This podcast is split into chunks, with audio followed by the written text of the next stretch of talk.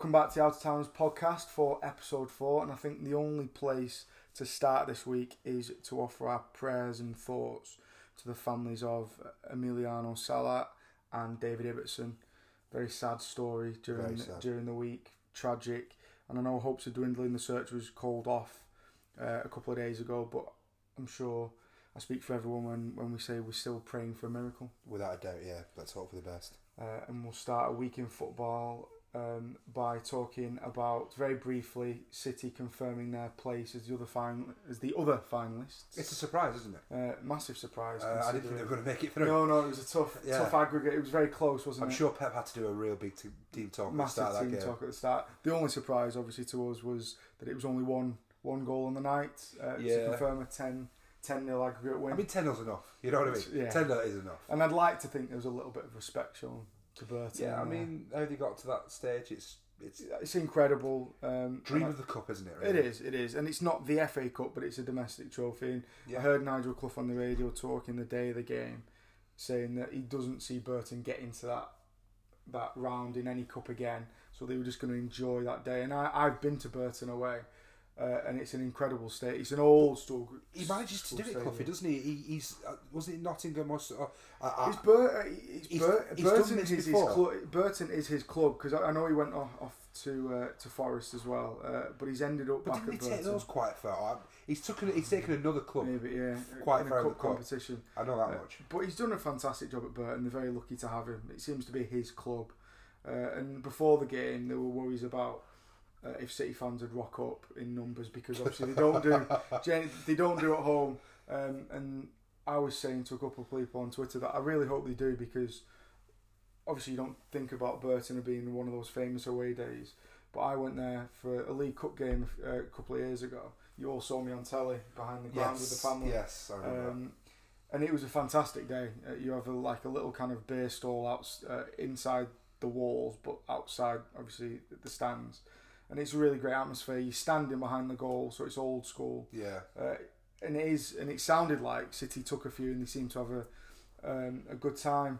Apart from the fact that they were ten 0 up and uh, reaching a final, and they weren't talking about Pep, they weren't singing about City, they were singing about Liverpool. But I won't, I won't we're unbiased. we're unbiased. I won't talk about the fact that we're living rent free in their heads, and we'll move quickly And to prove we're unbiased, um, we, we're now going to have to say some nice things about a club neither of us are exactly Manchester United, yes. uh, enamoured with. Yes, uh, it seems like Ole Gunnar Solskjaer is passing test after test. he is, he is. I, I agree. So obviously we're recording on a Saturday morning. So the most recent bit of news was last evening. was last night. Uh, United beating Arsenal three one in the FA Cup, and and I watched the game at, at my parents. We had no power, so we couldn't watch it at home. Um, Oh, so you, you had to you had to stoop to that it, we had level. to, yeah, yeah. to drive around the corner, uh, watch it on telly. It was United were good. I've got to say, there were a couple of half chances for Arsenal, which could have meant that the game went either way. Um, but those two goals in two minutes completely stunned them. Thing is, with Ole Gunnar Solskjaer, he is he is one of the most. I, I- I mean, I, I'd probably say prolific strikers of his generation when he was playing. I mean, I don't know whether he's.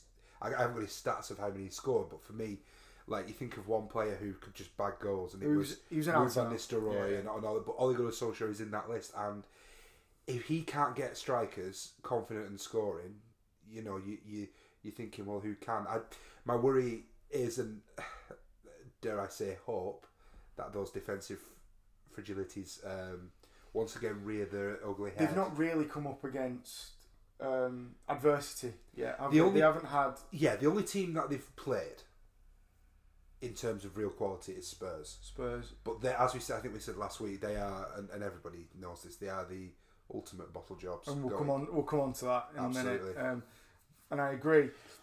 Arsenal, I still think are a quality side. The issue is, I mean, you speak about United's defensive fragilities. Out of the top six sides, the only team with defensive fragilities worse than United or Arsenal. You look, you look at those and even, first two and even worse, actually, we're, you know, we're going to come on to the uh, the cup game, uh, the other, the other semi-final. other semi-final, yeah, in terms of fragili- fra- fragilities. Of, Words of- are hard. They are words are hard, especially on a Saturday morning. Um, and it, it got even worse for them. But yeah, you're right. It, it's two clubs who neither of them. I mean, you've got Koscielny at Arsenal. him going off was a big blow to Yeah. Arsenal yesterday. you, you feel like they've no commanders at the back, and, and it, it it's sad really when you think these two clubs were the you know was the game you watched kind of when we Definitely were late late nineties, Yeah. early noughties. You know, there was the one you didn't miss because yeah. you had the clashes with you know Vieira and Roy Keane, and you had the defensive clashes. You know, you had Sol Campbell on one side, And now you've got Jesse Lingard handbags. It's it's a bit of a like you say, it's a bit of a come down from that, it's- isn't it? But it's modern football, and I think that's the modern footballer, is- isn't it? But for for me, I, I mean, I, there is. I don't think there is a big clash like that anymore in the Premier League. I don't think there's. With, with even that- Liverpool, like from my point of view, even Liverpool United, the last couple of games. I mean, obviously they beat us at Old Trafford last year with Rashford turning Trent inside out, um, and obviously we've beaten them this year with a couple of deflected shot goals. But even those two games, there wasn't that bite. Obviously, from the fans' perspective, it's massive. of course, it's, it is, it's it's the game that you think about all week. and that'll never It's change. game- no, It's the first fixture you look on. You list, don't have it? you don't have the likes of Stevie steaming into tackles, Roy Keane steaming into tackles. No. You don't have the likes of Roy Keane and Patrick Vieira in the tunnel arguing with each other. And it and like you said um, a couple of minutes ago, it might be the fact that it's modern football, uh, but bringing it back to the the action on the pitch, um, it, it was an interesting game in that it was it was two big counter attacks from United that basically put the game seemingly beyond Arsenal until they brought brought it back before Yeah. half time. And it seems to be a, te- a, a technique that Ollie's trying to build into the Mm. team because I think was it last weekend where that Pogba through ball, Ball. that you know that was a turnaround from Mm. you know it, it looks like counter attacking foot yeah counter attacking football looks the But way that's the way they it. used to play. That's the It way is. they used to play with Yeah. quick wingers. Um, right. That's the way everyone saw United playing. They, they never ticky tacked about. They never played how City are playing now. They were always quick transition, uh, defence to attack. And Ollie seems to Ollie, not just Ollie, Ollie Gunnar Solskjaer, Mike um, Phelan. Mike Phelan, and the backroom staff. and you can brought in. guarantee that Sir Alex Ferguson has been in, in and around that Oh, more than yeah, when. Jose was ever Definitely, there. definitely. Um, I think it's a good time to say that we, you know, it, we're noticing how United are doing well, but we kind of both hope, I think, that this quickly comes to an end. just to finish this this part about United off, me and Dad were watching the game last night, and I said to Dad, there was nothing about United that worries me. We're going to Old Trafford in, in not long, in February, I think it mm. is. And yeah, they're playing well. And the only thing that would slightly concern me is the confidence that they're playing. That's the thing, yeah. But we're top of the league and we're confident as well. And I think, I genuinely think, looking at those two teams, I said to Dad, neither of those teams worry me. Like about even coming close to top two. The United will, will suffer adversity at some point. and it will be interesting to see how those. Because at the moment everything's rosy, and when you go Yeah. into work and everything's like that, but when Pogba starts to have a bit of a strop, how's Solskjaer going to deal with that? and it's going to be interesting, isn't it? Mm. Um, and you know we'll have to wait and see. But let's move on to talking about one of the same teams, but in a different game. Yeah. Um, last night was uh, Arsenal Chelsea. Um, Last week, Arsenal Chelsea. sorry, last Yeah. week was Last Arsenal week, we'll, we'll briefly talk about that because it leads into the other Chelsea game. So Arsenal um, comfortably beat Chelsea 2 0. Very comfortable. They were 2 0 Yeah. up at half time. Lacazette and Koscielny. Koscielny's goal coming off his shoulder. Yeah, I mean, yeah. I, I said that when, when I saw it in real time. The way he arched his body, I was like, that, that was a weird goal. And then Yeah. obviously he saw the replay and um, and it came off But it wasn't shoulder. really the game that um, is the most interesting point, is it? it wasn't. I mean, it was interesting how Arsenal so comfortably beat Chelsea, who had such a good run at the start of the season. But yeah, like you said, the main bit of news that came out of that was Sarri's comments afterwards. Like recently, he's been doing interviews in English, and after the game, he actually took his translator along because he didn't want his message. Well, they actually said, misunderstood. yeah, he said, didn't he? He said, "I don't want to be, you know, misunderstood when I'm saying this." So he's going to Uh, speak in his natural tongue, yeah. and and basically he questioned the motivation of some of his players Which is not surprising because haven't we been doing that for years? of Chelsea, definitely. Um, Under under three managers now. The issue with Chelsea is that, and, and we've spoken about this uh, from time to time, is that the players have far too much power, and there are players in that squad that think they can bypass the manager because they're mates with the owner. So if they're not happy with the manager, Yeah. they go to Rome and they say this isn't really working out, and this has happened time and time and time again. You've no Terry, you've no Lampard to kind of keep the glue in that dressing Exactly. room Yeah. Um, But for me, and it, this, this is the worrying thing for Chelsea, really, is that at Barcelona, there's one player who can do that, yeah, but he's he is committed to that club. he's seen as one of the greatest of all Yeah. time as well. Everything he does, it, it, it benefits Barcelona. Mm. For Chelsea, you, I don't think, as an outsider, not a, not a Chelsea fan, as an outsider, I always feel that Eden is is. I I question his his loyalty to that club. I mean, I know he's been there for a long time, but I feel he's only been there for a long time because the big clubs haven't Maybe. quite reached out. Um, I on one side of the coin, I'd say Chelsea fans cannot possibly blame him for wanting to leave now, because like you said, he has been there for a while, and he's actually won pretty much everything you can win as a as a domestic footballer Yeah. in domestic cup competition. Uh, but I said to you off mic that I don't think he can truly be called one of the best players in the world until he has that consistency. And the best players in the world do not take full seasons off because they don't get along with the boss. And Hazard's stats last season were pathetic. Yeah, I mean, I'm not even exaggerating that. They were pathetic.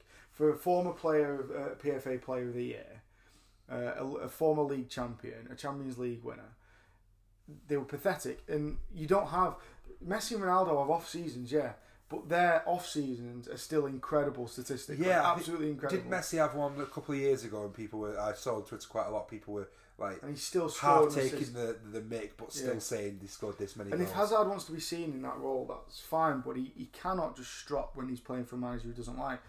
Um, and obviously that will bring us on to what Sarri said before the Chelsea Spurs game.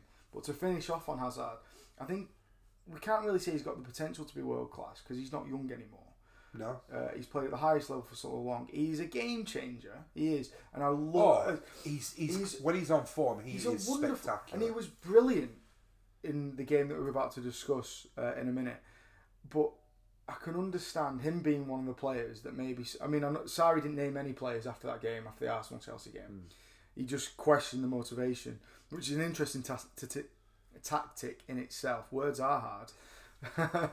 it is an interesting tactic in itself because I'd say that's part of the manager's remit to motivate your players. Interesting how he's doing it because Mm. leading on to what he did before um, The League Cup semi. League Cup semi final, yeah. Um, in, in that he he, sing, he singled out Yeah, Eden Hazard, he did. and for me, I think we were talking again off off mic. It's strange we do a lot of talking off mic, um, but we were saying like I said in particular that I think it's a good tactic. Personally, I think it may not have been aimed specific, even though he mentioned Hazard.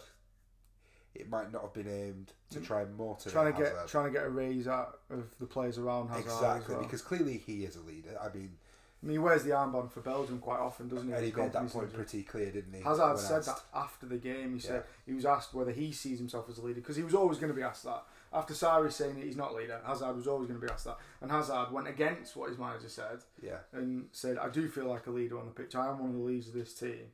Um, and it is a tactic that Sarri's used in the past, and we'll talk about that when we talk about transfers because obviously Chelsea brought in Higuain, and Sarri's done this in the past where he digs out players. Now there was a load on Talksport and on Five Live this week about whether it's a good tactic. Some saying not, some saying uh, it is, but it got a Hazard was probably Yeah. one of the best players on the pitch. and against Sarri has, has has come from a humble beginning as a manager into Mm. he's now in the Premier League at Chelsea. He's in so the spotlight. isn't clearly, his tactics have worked for him along the way. So I'm, I'm Maybe, maybe because he's not won a trophy. He's, He hasn't. still uh, in his managerial career. but has he has he managed anyone as other than as nothing. arguably as big as Chelsea? Yeah, you know what I mean. So it's, we'll have to wait and see. But for me, it worked. They got the result, and, did. and for me, that's And we could argue whether it was his tactic of digging out his players that got the result, or that uh, standard Spurs reputation of bottling semi-finals that got Chelsea through to the final.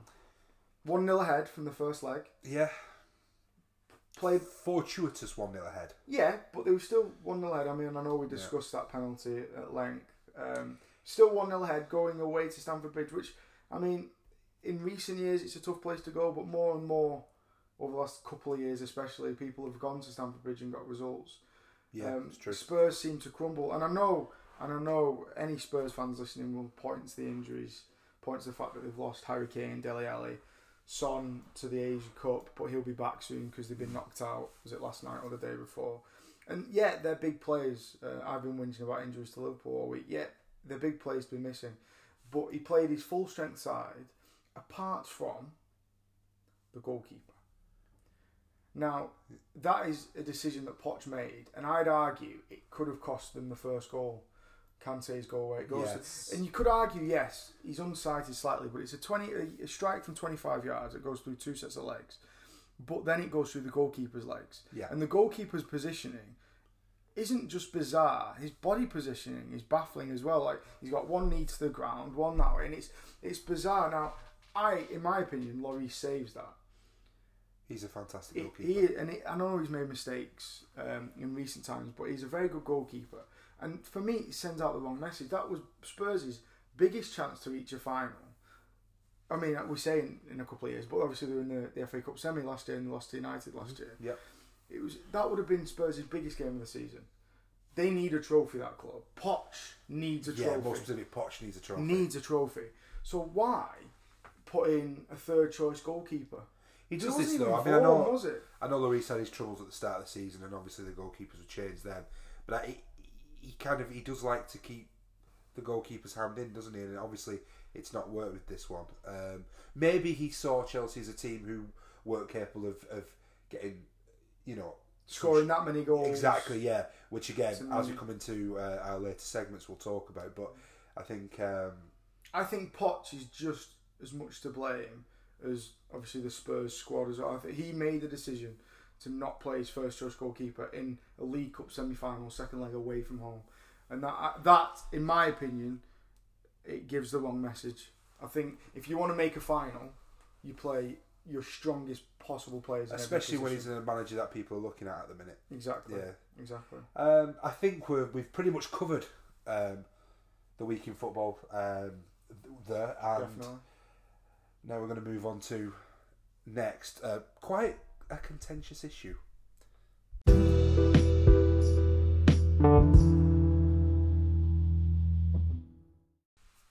Okay, moving on to a Tom Daley special. uh, we're clearly moving sports here. No, we're not. Uh, we're going to talk about diving. Um, Yes.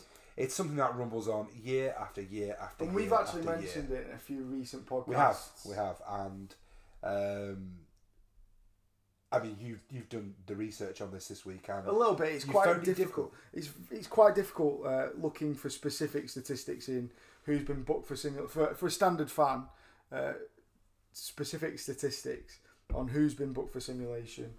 Um, I found some interesting stats by teams, but not by players.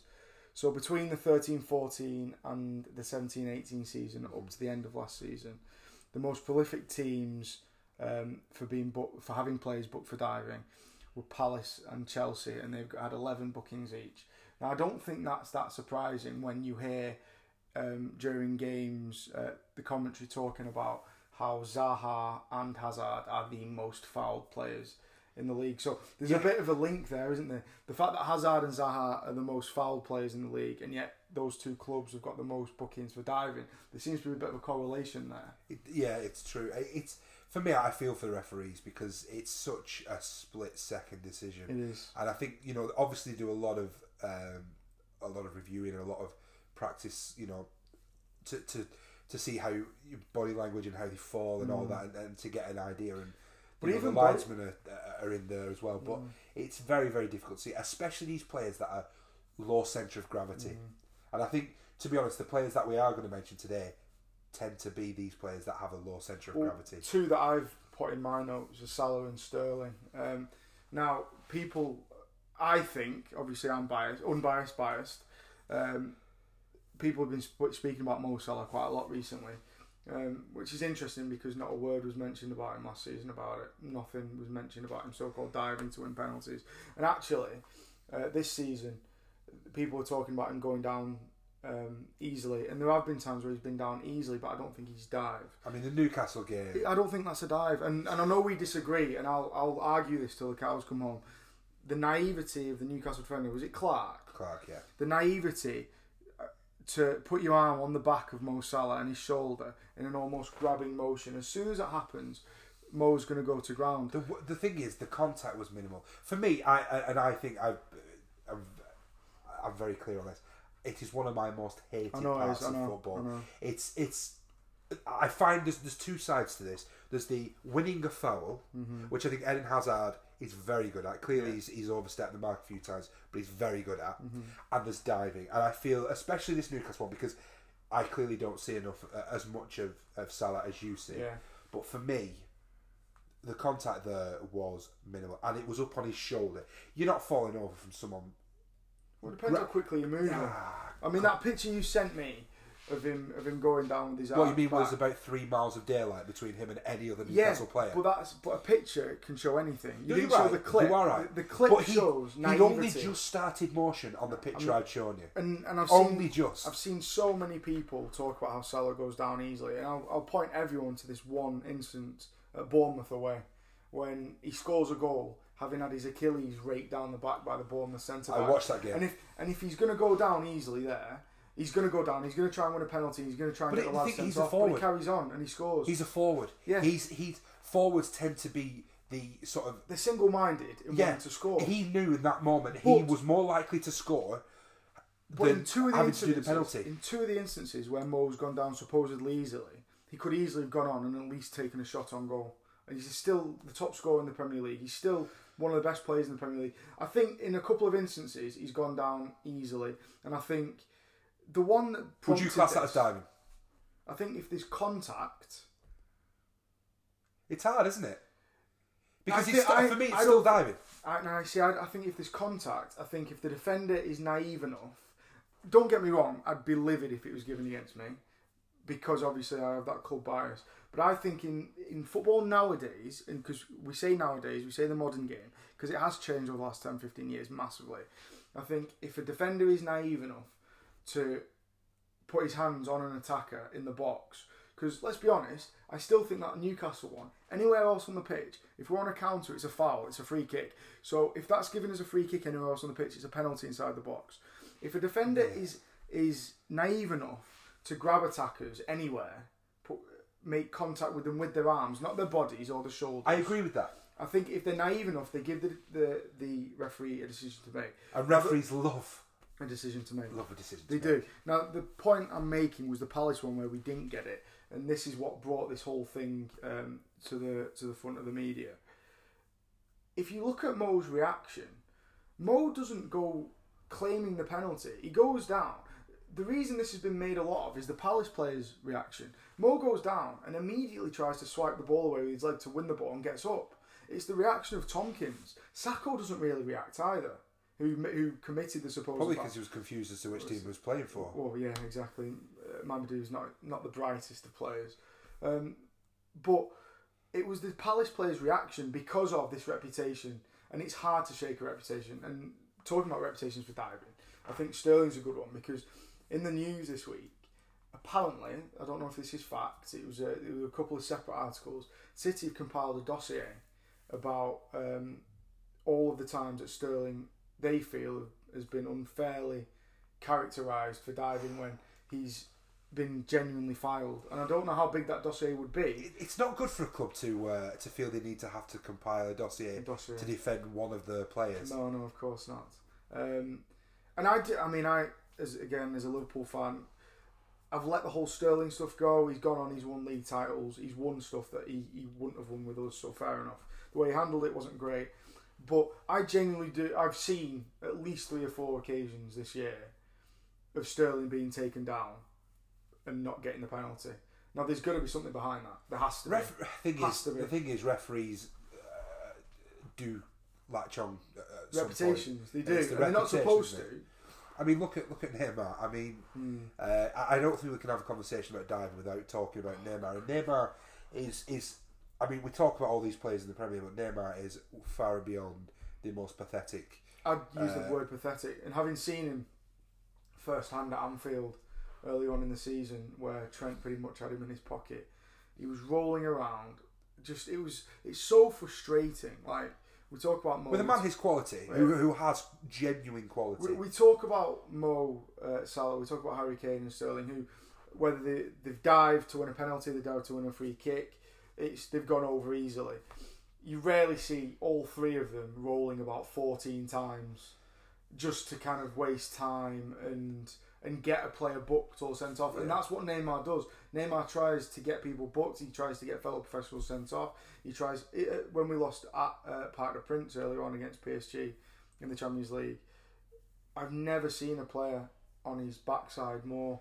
It seems to be. I mean, in our era, um, we've we've was it Rivaldo at the corner flag, the- Rivaldo, where the ball where- hits him in his thigh. and he, he holds his face. Mm. It seems to be play acting is a is a very Brazilian thing. I, I mean, I, I don't speak I don't speak Portuguese, so I couldn't. Um, no, of course. Not. I couldn't watch the soaps over there, but I assume they are some fantastic quality. I think. I mean, it was. It's all this gamesmanship, isn't it? People thought it was this foreign, this foreign stuff bringing it over to the Premier League, whereas actually English players have got quite good at it now. Uh, anyway, it's it, uh, we've I've mentioned this saying a few times in the last few weeks. It's win at all cost, and I'm I'm not agreeing with it. And like I've said, we use the word pathetic to de- describe Neymar because he is a very talented footballer, but it is pathetic when you see these players uh, in Champions League, in the Europa League, in La Liga, uh, rolling about eight or nine, eight, eight or nine times to literally just get a player, a, professional colleague, sent off or booked. It's it's so annoying. It's a watch. part of the game I cannot stand. When I used to play, and obviously I never played at any decent level, played at university, played high school, college. Um, if someone nails you, you'd want to get straight back up. You wouldn't want them to have the satisfaction of thinking I've hurt, Yeah. they've hurt you. I mean, I have a background from rugby. You know, we played rugby for Mm. a, for a, a few years, and if someone hurt you, you, you then took that as a well, let's sort that out. Let's sort it out. you know what. I mean? And, and it is it's a state it's a state of the footballs today. Mm. The money has turned them into flashy, uh, weak-willed. Sorry, may have been hit. You know, hit the nail on the head with it. Um, but it's turned footballers. Not every footballer. Well, I think that's I think that's unfairly tiring all footballers. Yeah, but these footballers, it tends to be these footballers who find fame and, and success young, yeah, Tends to yeah, be. Yeah, who then grow up into a football world where they think they're a step above, and it's it's it's this feeling that they're entitled to those decisions from the referee. I think Neymar is the biggest one. do you, remember, do you not remember Zaha coming out a few weeks ago saying how much of a joke it is that referees are ignoring fouls on him? yeah, it was it was uh, a To a de- ballsy move. To a degree, I, understand his frustration. He's a, he's a very talented player, uh, Wilfried Zaha, and he is the most fouled for a re- one of the most fouled for a reason. But when you start coming out and saying stuff like that in the press, the only reaction you're going to get is "woe is me." Exactly, and referees are going to look at that and say, "Well, he's criticising us," and they're going to double down on it, aren't exactly. they? yeah. It's not a smart move. What needs to happen is, and I think you were looking at some research yeah. uh, within Scotland, wasn't you? And, and I think did you say in, in in the Premier League the panel changes? Yeah, so in the Premier League, uh, it was brought in in 2017. Well, it was announced in 2017 that the following season, so this season, there would be retrospective two match bans for diving. Now, only two players in the top flight have been uh, banned for this, considering how many um, uh, occasions of this happen every weekend. It seems like we talk And that tells me week. that football's turned into basketball in It's terms of it's ridiculous. a no contact sport. So the first player done for it was Oumar Niasse uh, for Everton uh, against Palace earlier on the season, and Lanzini for West Ham got done for it as well. They're the only two top flight players to be done. And yeah, the panel that gets together on a Monday, the people in it change. Now I don't know who were in it. Um, I tried to look up names and I couldn't find who was part of that panel. I remember them talking about it on Talksport a long time ago. But it depends who's available. But it's on a Monday when they look at it and they decide whether there's enough. Now I think the way they do it in Scotland is far better. Now they have a compliance officer whose name escapes me right now. I think it's Tony McGlennan, um, who looks at the weekend's events. It's just one man who looks at the weekend's events uh, on a Monday uh, to decide whether there have been any dives missed by the match officials. And So if- what you're telling me here is that you, Scotland have an impartial person who Mm-hmm. does all of the dives, so he's therefore the most experienced man to do that job. apparently uh, this has been Well, in place. But that's Or- that's the system that sounds like it Yeah, should be in place. Yeah, according to the BBC, this this has been in place in Scotland since 2011, uh, and if the compliance officer sees anything untoward, if he does believe someone's died, what happens is he offers, um, he makes uh, a note of complaint against the player, Mm. and then it's up to the players and the club whether they accept punishment, whatever that would be, Yeah, yeah. or whether they make an appeal. And then what if it's appealed? It goes to an independent three-man panel where the player is allowed to present his case in the Yeah. club. Now, I think that's far better than just having a group of five or six people get together. Well, they won't be in a, in a room together. They'll be sent the clips Yeah. and they'll be giving their in, uh, opinions by email on a Monday. And obviously, it's not working because, I mean, obviously, from a buyer's point of view, I was quite happy that Mo didn't get done because obviously that would be a too much buy. And other players like Harry Kane, there have been obvious dives this year by other players that you'd think were more obvious than the Niasse and Lanzini ones, which which I which I had a quick look at earlier, um, but haven't been done. So it'd be interesting if I had obviously the, the press accredit, accreditation to speak to someone high up and say One what, day. what, what yeah one day. What are they doing? What is this what what is this panel doing? Are they still getting together on a Monday? Uh, what what's the criteria? Because Yeah. uh, from my point of view I, I've not heard of anyone the Lanzini and Niasse ones were, were ages ago. So obviously the, what they've put in place and uh, there's not a great deal we can learn from Scottish football not a great deal because I still think It's it's when Scott Sinclair can go up there and tear up trees, the the quality up there is not great. But this, the way they've, the policy they've put in place to deal with diving, I seem I seem to agree with. sounds like a better system, doesn't It it? does seem like a far Yeah. better system. Well, that's diving. Uh, I think we'll uh, we'll move on from that. Yeah.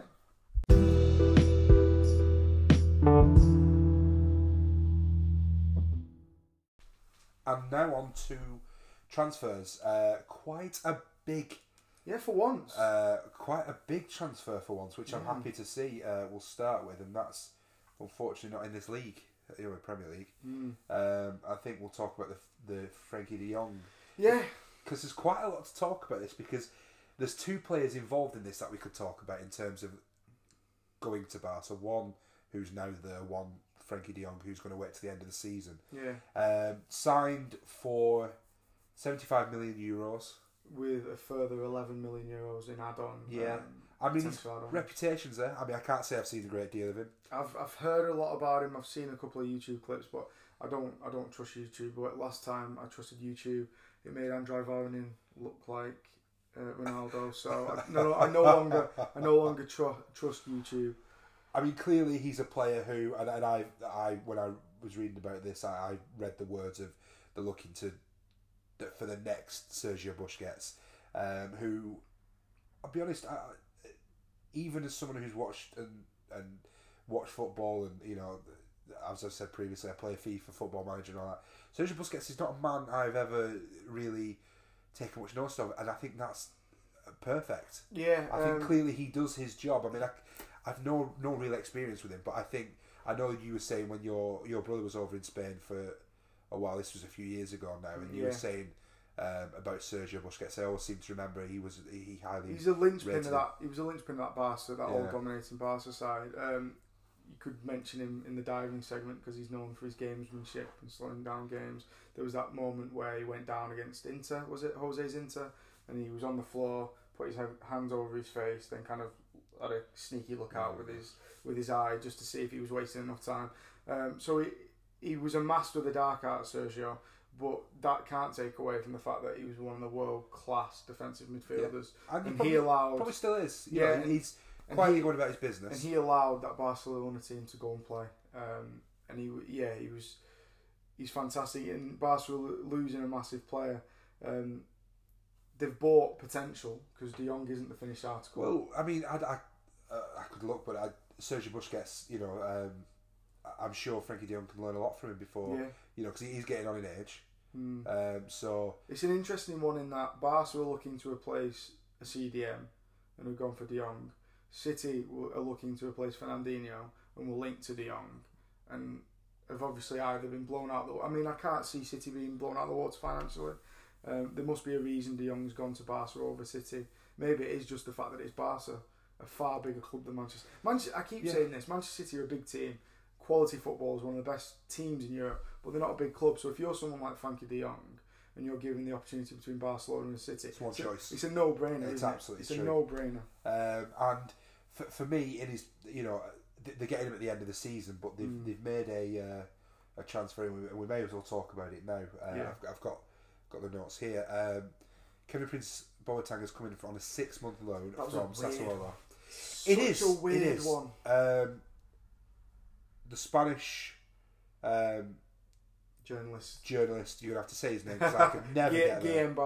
Yeah, um, has, has talked quite in depth about him, um, and it, it sort of when you when you read about it, it sort of makes sense. He's Mm. saying that um, he won't start. No. He comes in as a number nine who offers something different from Luis Suarez, Yeah. which, to be honest, they haven't really got another No. striker. They've They got this, this youngster Abel Ruiz, I know for a fact, but they've no one And else. Lionel sometimes plays a false So, yeah, as well, doesn't he? But I think he prefers being on that Yeah, side, so he's got more movement, hasn't he? Mm. But um, and he said, especially if they go through the Copa del Rey and Suarez's problems with his knee, Mm. uh, it will become he'll be more competitive in games and in training, and all of a sudden you have someone else biting. So it sounds like you know they wanted Suarez to just maybe, Give him a bit of a rest. Yeah, the, but the also make cup it more competitive, Yeah. which isn't a bad thing. And he is Kevin Prince is that kind of player who I don't mean this uh, as a front to him personally, but he is a nasty player in that he will clip the heels of defenders. He will be on them constantly, like Louis is. yeah, So he's a similar player. In, I mean, he's nowhere near the quality of Suarez, but he's he's an aggressive player. Boateng. He's not going to give the back line. well, it's interesting Um, you say that because um, the former Las Palmas manager um, uh, was was asked by the Barca manager about the player. Yeah. Um, and he basically came out and said, "Look, in the big games, no one, no one will give you more." Well, he'll have a point to prove as well because he's never played at that level. I know he's played for AC Milan, but he's never played for a club. Uh, that I mean, Yeah. AC Milan when he played there weren't at the level. They were like sixth, seventh. Barca are looking to win La Liga. They're looking to win Champions League. Kevin Prince has never played at that level. So he, yeah, he. I can imagine that because he Yeah. he will want to prove to that squad that he deserves to be there. Rumbles though within within um, world football talking about this transfer as it is strange Mm. and talking about the financial muscle Yeah. of Barcelona Yeah. because and it, it, it, it must be a difficult thing to, to balance. You know, you've got your big players like Dembele, Messi, And Suarez, Coutinho. Coutinho. Everywhere you talk on that field, they've got big names who are who are demanding a big packet Yeah. at the end of the month. So it sounds like to me that Barca are now having to be a little bit more careful Mm. about who they buy. I think for me, it could it could be a smart transfer uh, loan. It could be a disastrous loan as well. But for, for, for me, yeah, if they are having to balance that financial side. It seems like there's been a change in trans- transfer strategy, doesn't there? So last, Yeah. la- last over the last twelve months, Dembele and Coutinho have arrived in their pomp, in their prime, on big wage packets for big transfer fees, um, and now they've not without news behind them though. No, uh, of you course know, not, and, no. and, and I think Dembele was very unhappy to begin Yeah, he with. was. But he, Coutinho, but he was on. But they were both unhappy because they were agitating for the move to Barca. yeah, So they were at the they were at the prime, whereas De Jong they've bought potential and Kevin Prince they've bought as backup. So there's a complete change in transfer strategy. I'm inclined to agree with you in the fact and um, with the rumblings going on that it it could be prompted by finances. Um, Yeah. And just a quick bit to finish on finances within this kind of transfer. Um, could that be a reason why City haven't gone for De Jong? Because I remember you, you said to me off mic that you felt um, or you'd read that they didn't want to pay the 75 million euros. yeah. Uh, I, have definitely read something Yeah. this past week about. well, City Pep said it. Pep said that they can't, Yeah, he did as well. Yeah, he did. compete in the transfer market. I, I disagree. I mean, I say I disagree. I don't know uh, City's books. I doubt that's the case. I doubt that they can't compete. I think it's probably more of a case of all these leaks coming out this season um, about them going against the FFP laws, and they'll want to keep their noses clean. Yeah, They won't want to go and flaunt their wealth when an investigation could be on its way. and to be fair, no clubs at this minute are making massive transfers. I mean, we're Mm. talking about six, 75 million Mm. euros, sixty. It's still a lot of money though. Like, Still a lot of money, but in world football, nowadays it's not. But I mean, and this is for a kid as well, Pog- so we've got to think yeah, about it. because Pogba went for ninety. Yeah, Lukaku went for seventy-five, rising to ninety. So it's st- excuse me, it's still a lot of money for a but it's not.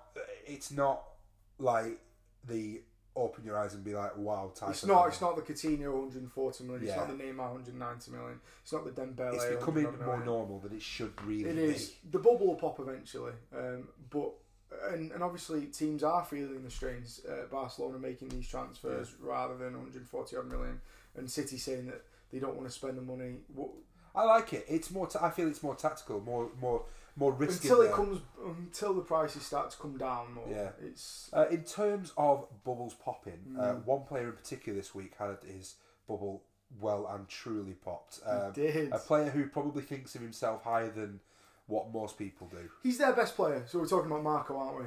It is West Ham though. He, yeah, he. he Who have bought? uh, To be fair, I love that. have bought. Very clever link to Bubbles, by the way. Impressive. Um, yeah, he's. Uh, he- we've spoken about it for the last couple of weeks. It We feels have. like we've spoken spoken a lot about Marco. I think we've mentioned him every week since we started this podcast. Yeah, um, and it looks like these Chinese clubs, whoever they were, aren't willing to spend the 45, 50 million. Which, Uh, when you're thinking that Moussa Dembele is going there for nine or Yeah. whatever, which I don't think's completed yet. No, I've not seen it completed. I, th- I think I've seen him with a shirt. oh I think, um, but you can you can understand West Ham wanting they'll take that money and apparently um, apparently Pellegrini had, had identified the Celta Vigo striker. Um, I can't his name escaped Maxi. Uh, his release clause is forty three point three million, so it would have been Like basically like. Arnautovic out, Maxi in. Yeah. Um, but it looks like he's staying now. And I've got the statement here, so I'll, I'll quickly read it off. Dear West Ham fans, I guess it's no secret that there's been an offer for me, and I have to admit that the offer was a very tempting one for me and my family. Can I just pause you there for a second? That means there was enough for me. I wanted to go. Money, money, money. Exactly. so, yeah.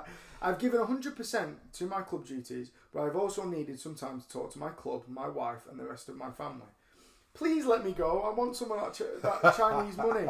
I have now decided to put a stop to all the writings and speculation. I'm a professional footballer, and the only thing I know in life is to play football. It's clear that London and West Ham United feels like home for me, and I hope the West Ham fans have always seen that. The club has pointed me, my career, in the right direction since I joined, and therefore I want to put the offers aside, help the club to climb as high as possible in the table, and try to win the cup. Let's focus on the rest of this season together and let them bubbles fly. Come on, you Irons. Let's be honest. That is the most disingenuous statement I've seen in quite some time. Yeah, what what's happened is he hasn't decided that West Ham was the place for him. No. The offers have dried up, Yeah, and he's had to return tail firmly between legs Yeah. and crawl back into that West Ham uh, team. I'd like to think that the West Ham fans aren't naive enough to believe that, and I don't think they are. I think uh, they'll be pragmatic. They need him. It's for, the thing is, it's for football. At the end of the day, he'll have Yeah. one good game, and all will be fine. Exactly. They're pragmatic. They'll move on. They'll need him until the end of the season. They can replace him at the end of the season. Let's move on to uh, another club with two uh, two transfers. Uh, Victor Moses leaving on 18 month loan to Fenerbahce. I think that's the right decision. I think. Yeah, well, Fenerbahce are having a terrible time of it. uh, Yeah, they at are. the moment. They're in the relegation zone. Um, And Victor Moses is a very talented footballer. I think you know he he's, needs he's- game time. he does, and he's obviously not in Sarri's plans at all. You know, he did play quite a lot last season. Con- always play. He, he was one of Conte. Conte's golden boys, wasn't he? Yeah. At wing back. Um, Completely different way of playing, though, isn't it? Yeah, Two- two I've seen him close hand. I was really disappointed with him at, um, at Liverpool. I still blame him for the Jordan Henderson sending off in the City game, which Yeah, you could argue that could have cost us the league title that year in 13-14. But he, he was good for Chelsea.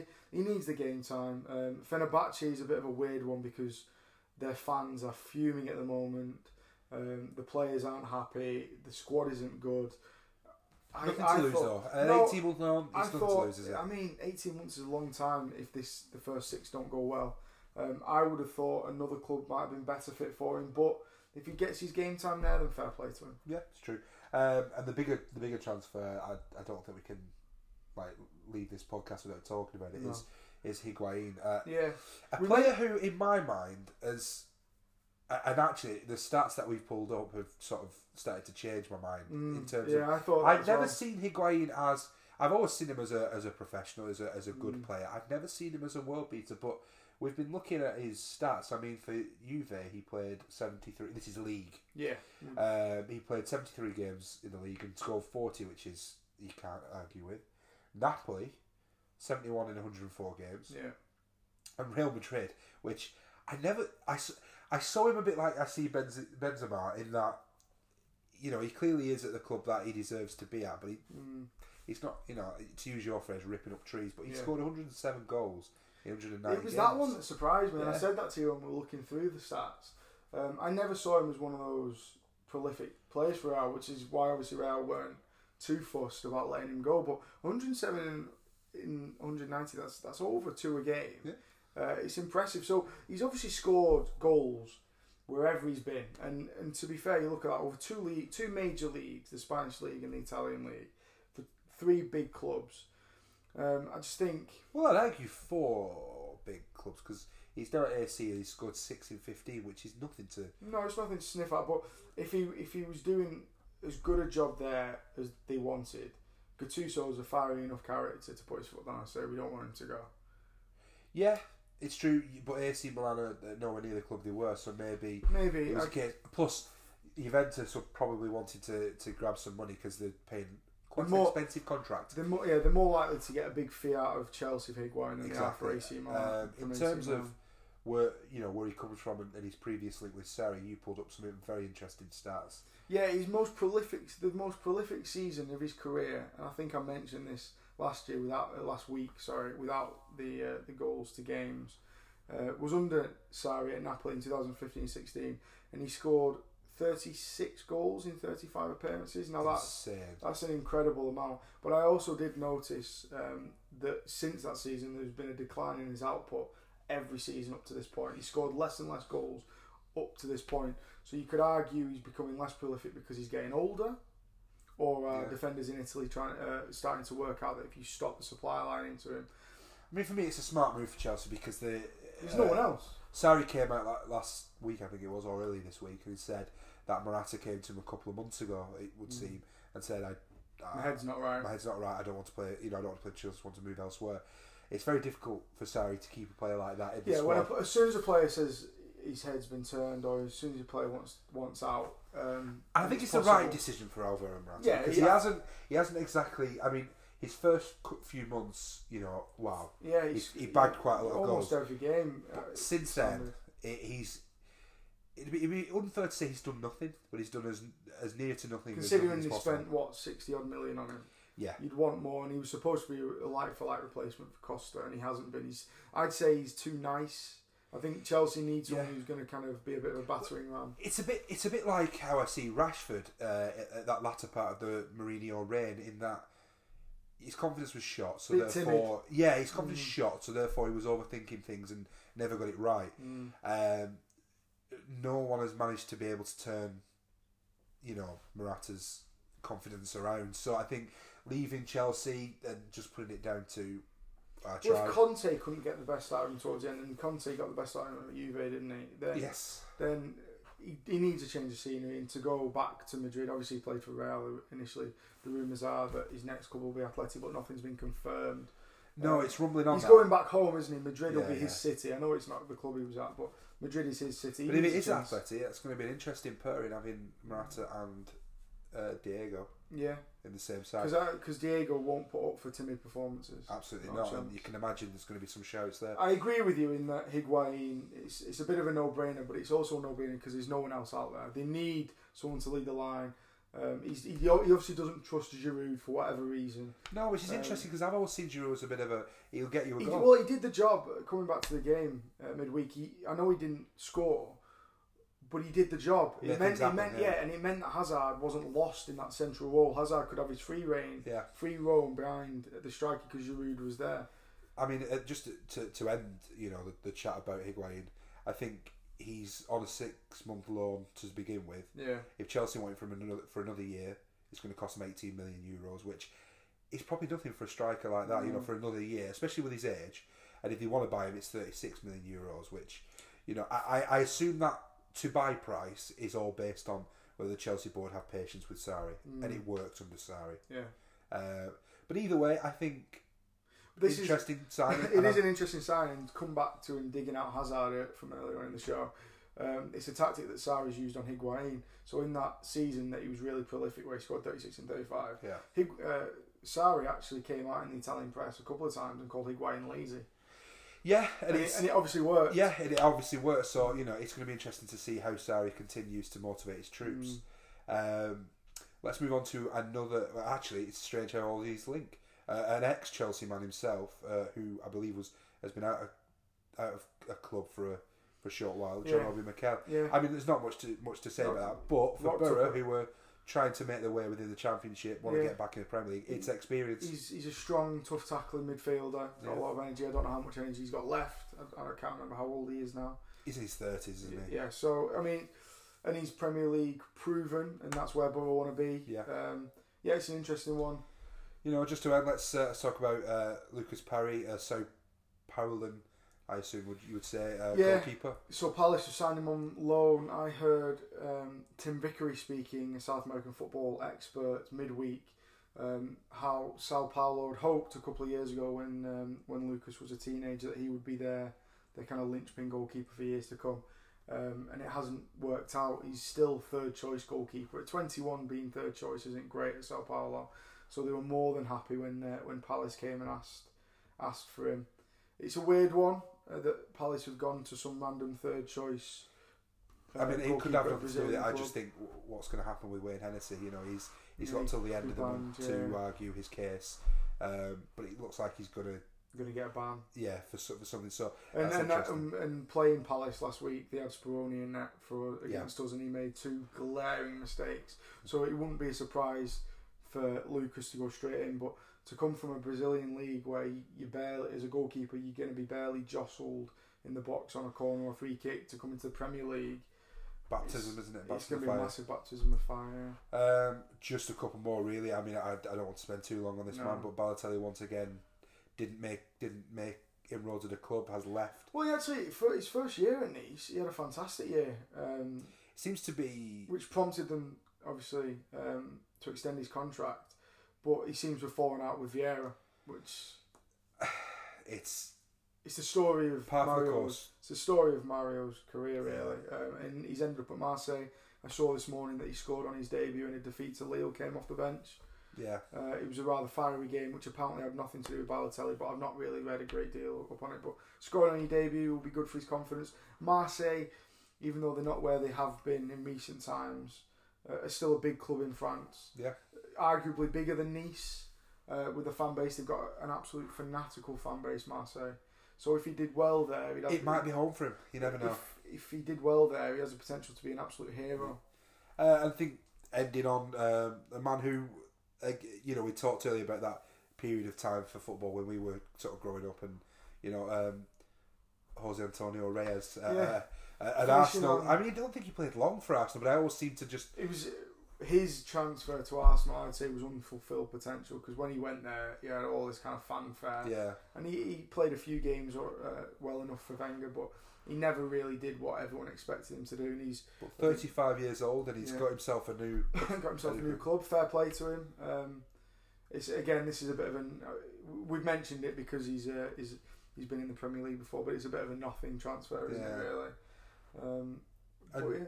Just to end, really, I, I just just one thing I thought of and we've not written down, but uh, just a quick word on the the um, the goings on at Monaco. Oh yeah, Thierry. It's, um, it's going the way of Gary Neville. Yeah, I mean, it must be. The, I don't. I don't know for a fact, but it must be the French way in that um, they put you, they suspend you before they sack you. It was a weird Apparently, if so- you're suspended, you are sacked. But I don't. So from what I've heard, I was listening to um, a very popular radio show yesterday, um, and a journalist called Mr. Beadleman was talking to Jim White. Um, he, he works for L'Equipe, and his opinion on the matter was that Thierry's arrogance has got him sacked. Now he said that he thinks they've sus- they initially suspended him in the hope that they could go to court and not have to pay him off. Um, Interesting. that's doesn't. I don't know if that's happened. I don't know if he's officially been sacked, sacked or if he's still suspended. Um, Well, that's what. they've, they've rehired. Yeah, they've rehired Jardim, haven't Yeah. they? Um, so that's what his opinion was. He, he thought that Thierry went in there as a player with his arrogance from as a player. So expecting. I'd read that he, that his coaching techniques were bizarre. The word Mm. bizarre was. arrogance you can see with Thierry if he went in there expecting people to be as good as him. Now that's what I always worried about Stevie when he went into management, Stevie Gerrard. I worried that he'd go into a club and because he was able to do all these things as a player, Yeah. he'd get frustrated with players that couldn't. But he seems to be doing quite a decent job. I think it's it. Stephen Gerrard. He, he, Lampard as well. Argue, yeah, it's true, but you'd argue, especially those two players, you'd argue they never quite made it to that upper level that Thierry Henry did. So maybe, and especially, I, I can't speak. Lampard I can't speak for. league titles and Champions League. Yeah, so- I can't speak for Lampard because you know I've never lived down south, but No. in terms of being close to Liverpool, it's not the done thing to get to to be too big for your Exactly. Yeah, I you know, know, what you mean. Yeah. you, you, in Liverpool. If that's it's worrying thing- that I knew where you were going with Yeah. that. Yeah, I think we spent too much time together. Exactly, you know. so I think that's probably helped Stevie. Plus, I think Rangers and Liverpool. I think those two clubs. I think. similar in It- values. Yeah, I think you know. I I think it's a northern thing. So you could you could talk about Stevie and Lampard choosing their clubs very wisely as Yes. to where to start their managerial careers, whereas Gary Neville and Thierry Henry less so. Well, I mean, they've they, they've not they, they've sort of springboarded themselves up a few notches. Mon- really Monaco. Monaco and Valencia are two big clubs. Yeah, Um, Valencia is a bit more of a fishbowl because it's that's all they've got in that it's a cra- yeah, it's a It's great a- club, isn't it? It's a it's a crazy club, and for Neville to think he, I mean, he, he he'd never managed in England before, No. so to think you could go to a new culture, not know the language, and still get your ideas across, you could argue that was arrogance as well. For me, uh, Neville sort of redeemed himself. He, you know, he's come out and been very Oh, honest. And I think I think he that's uh, I I really like Gary Neville. I'm not. I don't. I wouldn't say I like him. I think he's a fantastic pundit and he's Yeah. very entertaining. Um, but it shows because Thierry's a decent enough pundit as well. It shows you can be really a fantastic player, a decent pundit when it comes to anal- uh, analysis after a game. Yeah. But when it comes to coaching players every day, it's it's much harder than than they realise. It is, and it, you know, it's that management side of things. Is it not? Mm. Everybody's got it, and you know, I don't. I, I'd probably say I bet he doesn't go back into coaching after this experience. I think months. It's I don't know. I think he spent he's put a lot of effort into getting his badges with Arsenal and Belgium. I think he might do. I think he needs to take time out and, either go to Vieira's at Nice. Nice Nice is different. Nice there's a lot less pressure at Nice Yeah, um, than the likes of Monaco. and the thing is, he's only Valencia. worked. He's only worked under Roberto Martinez. Whereas actually Vieira's been a club manager. I know it was at New York, yeah, but that's coaching players every day yeah, and he's as a manager. and in New York, he's out of the way as well, isn't he? Yeah. You know, there's not as much press. So Thierry needs to be to. I'd like to think that he'd, he'd come back, but it's an interesting point you make. He may, he may not. He might have turned him off management Yeah. forever, having to deal with this. But to think he could go to a club the size of Monaco, having literally just kind of coached during the World Cup and kind of coached Arsenal youngsters for a couple of days a week, Yeah, to go into coaching adults every day. it's true. Is it, I can see a bit of arrogance there, but we don't know all the details. It just seems No. to have ended very acrimoniously. It has, and they're, they're in trouble. They are, you know. So, but I think we'll end it there. I think um, we, you know, as as we do every week, we try and cut down the time, and it never does work. fail miserably. Yeah. Um, we'll just say thank you for listening, Yeah. and we will talk to you next week.